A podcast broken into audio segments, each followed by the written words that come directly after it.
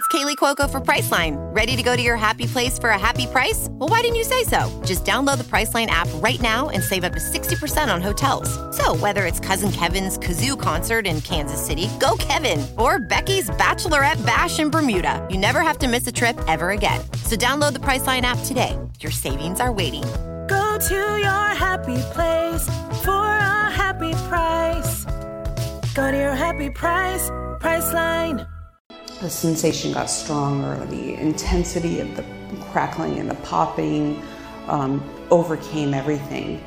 And I just whoosh, wasn't in the body anymore. There was just no body. It was like the top of my SUV was gone, and I was above, looking at this thing beneath me, and that's how it felt. This body felt like a thing.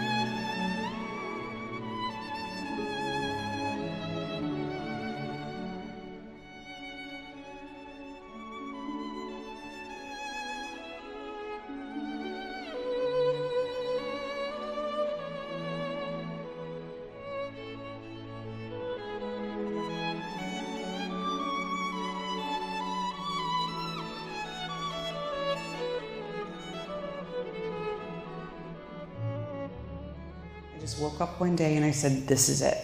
This is the straw that broke the camel's back. Can't even tell you what that straw was because I was such a victim of life. It could have been spilt milk. I don't know. But that day, I got up and I said, This is the day. So my plan was to get in my SUV, drive somewhere remotely on this little island where we lived, which wasn't hard to do, and escape. So as I got to this location and I started to feel comfortable, I started to write the notes and slowly take the medication and drink the pre mixed gin and tonics that I had bought. Who knows why I picked that drink of all drinks, not being a drinker. And as I sat there writing suicide notes, I slowly began to take the medication and drink the alcohol. So the conversation in my head was continuously with God. And it was continuously with the mercy that was there with me at that time. And I could feel that. I could feel that. And I just leaned into that and continued with the notes. So I had been sitting in the front seat of the SUV. I threw the pillow and the blanket in the back. And I got back in the, the back seat and I laid down. And things moved very quickly after this. One thing I have to say is that time disappeared already at this stage. Um, there was no concept of time, there was no realization of, holy heck, there's no going back. None of that was happening. It was just the same thing over and over in my head. I know there's a merciful God, I know there will be forgiveness. And I just leaned into that. And the next thing I remember as I'm laying on my back in the SUV with my blanket and my favorite pillow was I kept checking in if I was breathing. I don't know why, but my head was saying, I guess when we die, we'll know we're dead because the breath will be gone. So I just, without any awareness of meditation, had all of a sudden set myself up for a perfect meditation because I just kept saying, Are you still breathing? Yes. Are you still breathing? There it is, yes. And I noticed the breath getting more and more shallow, and I think it was a combination of the medication, the alcohol, and the fact that I was calming the body. Just got into this very um, almost methodical breathing rhythm. And the next thing I knew, there was this um, crackling, popping, um, I'm going to preface this again. Language is very hard when you're describing a near death experience. So, those of us who have been through this, we always say, you can't describe it in words, but I, I will do the best that I can. Popping, crackling, firecracker type sounds is the only way I can describe it. But they weren't happening outside of me and they weren't happening in my head. I was it. I was the popping and the crackling and the sensations. I, I was aware of that. That was all that was happening in this Are you still breathing? Are you still breathing?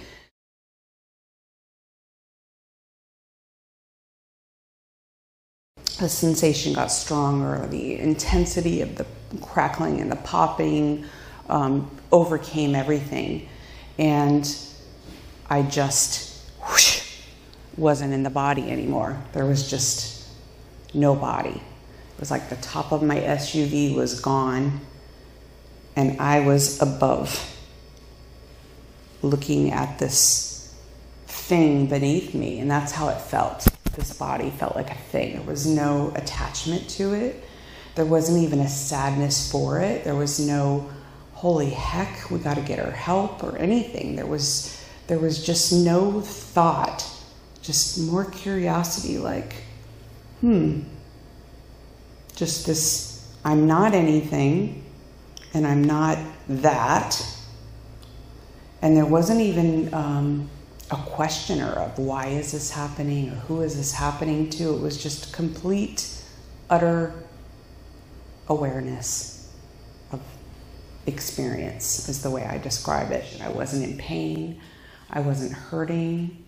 Um, I wasn't um, sick or nauseous. I wasn't scared. I felt no fear. I didn't feel guilt or remorse or regret.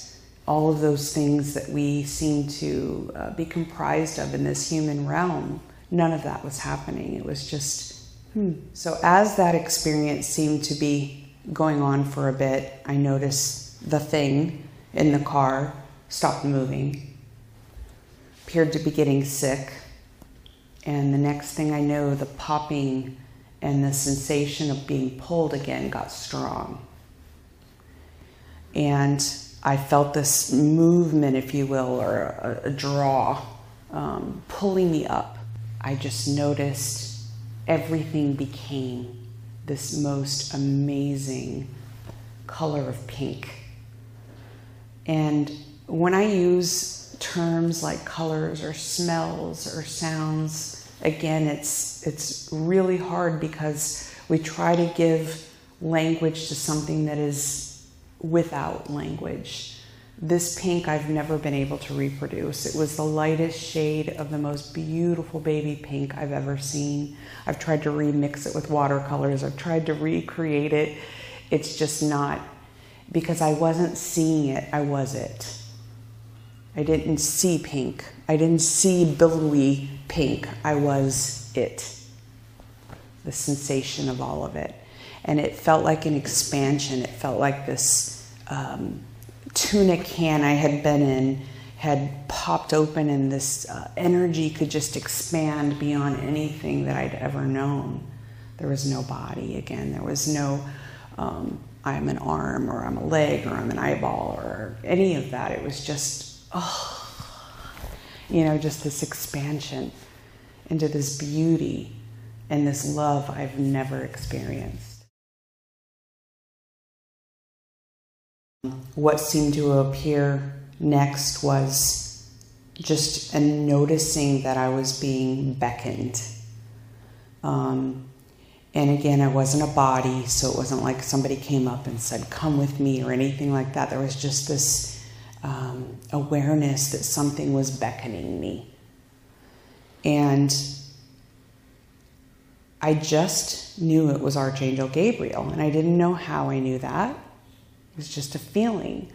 And growing up with Catholicism, I didn't have a lot of knowledge about the archangels or angels or any of that. I, you know, I had the normal Catholicism interest, um, I certainly, as a girl, leaned into the mystical parts of it, like, um, uh, you know, uh, the apparitions of Mary or Medjugorje or um, Padre Pio. Those things enticed me as a small girl in Catholicism. I always thought they were beautiful.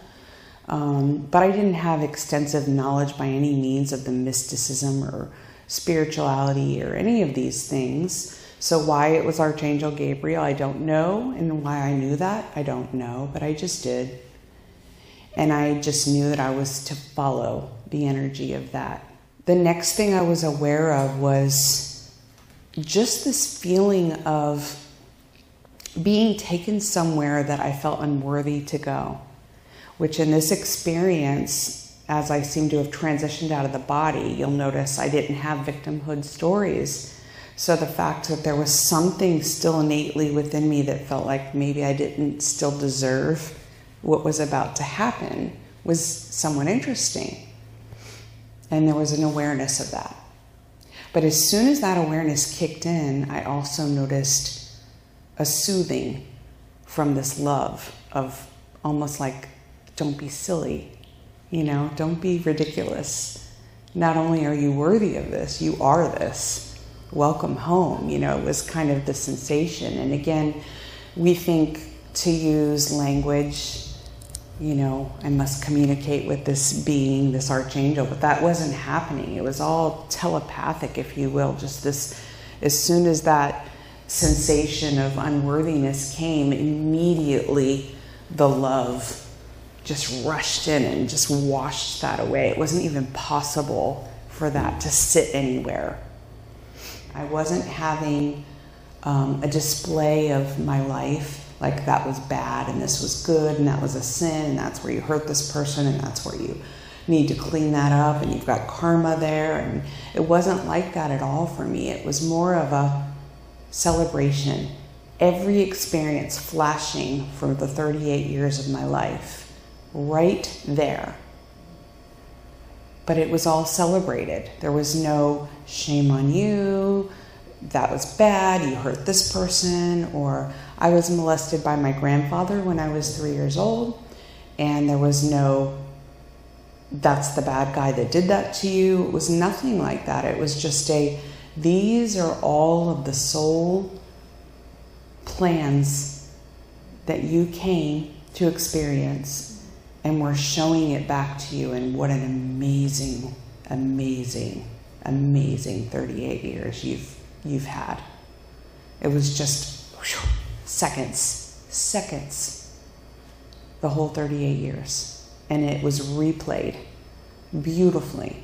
And again, when I say replayed, we, you know, our mind goes to was it a teleprompter? Was it, you know, I can't explain that to you because there was nothing physical. I just knew we were in this thing that felt like a monument and I felt somewhat unworthy, almost like it was a church or cathedral or something that I didn't I didn't necessarily deserve to be in. Having this experience of seeing my life play out in front of me and all the lives that I had seemed to touch. And it wasn't just the 38 years, I want to mention that as well. There seemed to be all kinds of um, ancestral stuff and other lives and other places that I seemed to have been a part of. And it all made sense at that time. The next thing I knew, um, there was no conversation about it, but I just knew that I wasn't going to get to stay.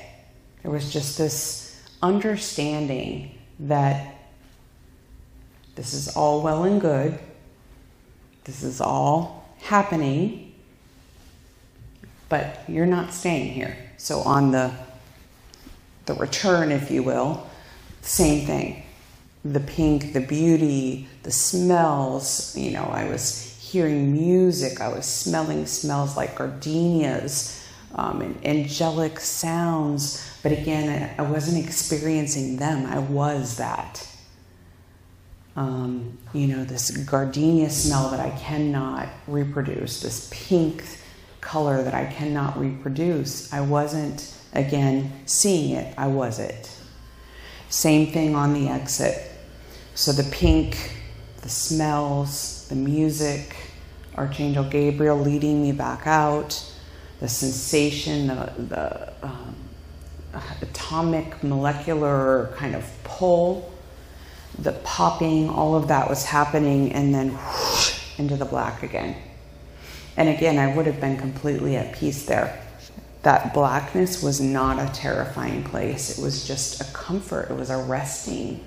It was almost like a, a plateau, um, if you will, to you know allow the body to be ready for the next pull. Is the only way I can explain it. And I have no idea or concept of time of how long I was in any of these apparent locations. Next thing I know, um, there's EMT workers trying to get me out of this SUV. And I'm hearing people all around me working on me, and there's a helicopter there because we lived on a little tiny island, remote. Um, so they had a helicopter in to get me. They're trying to get me out of this and into that, and I'm trying to tell them I'm, you know, oh my God, you want to? They're trying to put the mask on me and shut me up, and here I am, just completely euphoric, and I just killed myself. And I just wanted to tell them. I wanted to hug everybody. I wanted to tell them how beautiful life was. And they're just like, you know, get this woman down. I could see what was going on. I could see all the people. I could see there were people worried about me. They were working on me, cutting my clothes off. Um, and I still didn't feel like I was integrated into the physical body. Like oh, it was just, it was just really uncomfortable.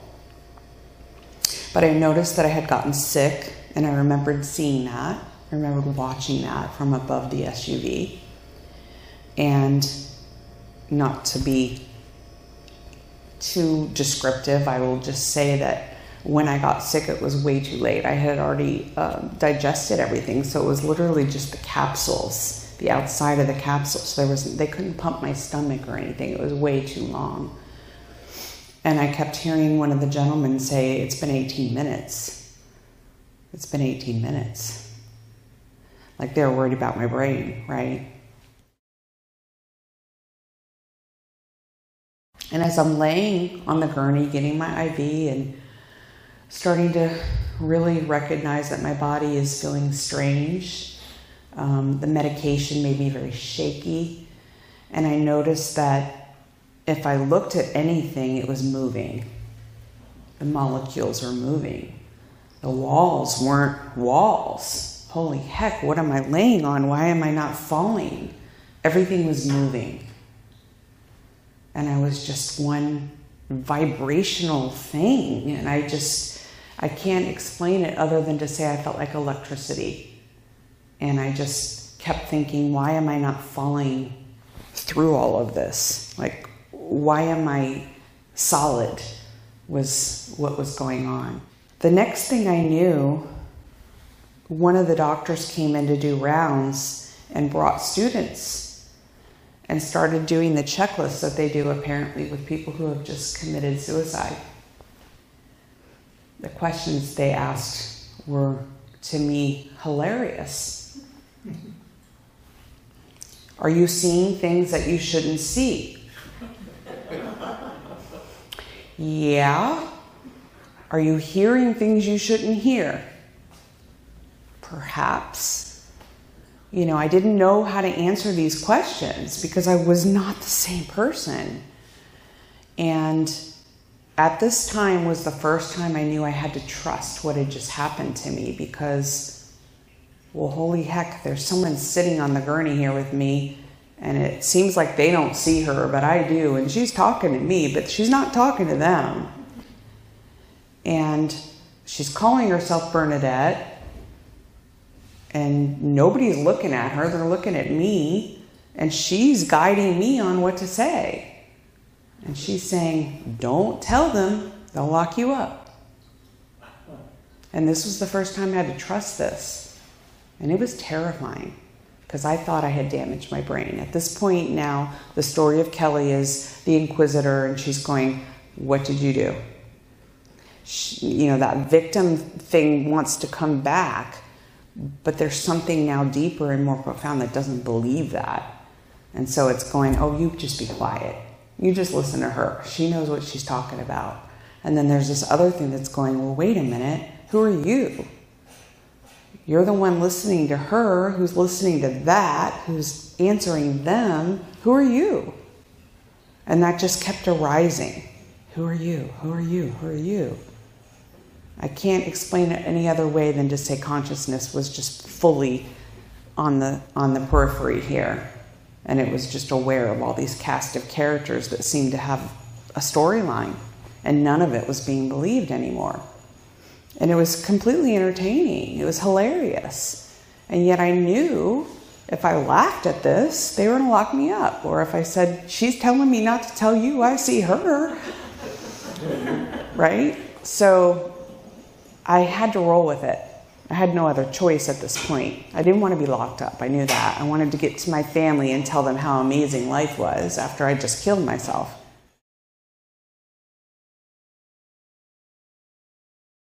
After I did return to the physical body, for the last however many years it's been since 2008, I'm still getting downloads from that experience because our linear brains cannot take in everything that is given to us. It's why we have the concepts of time and space, because our linear brain cannot take in what's really happening.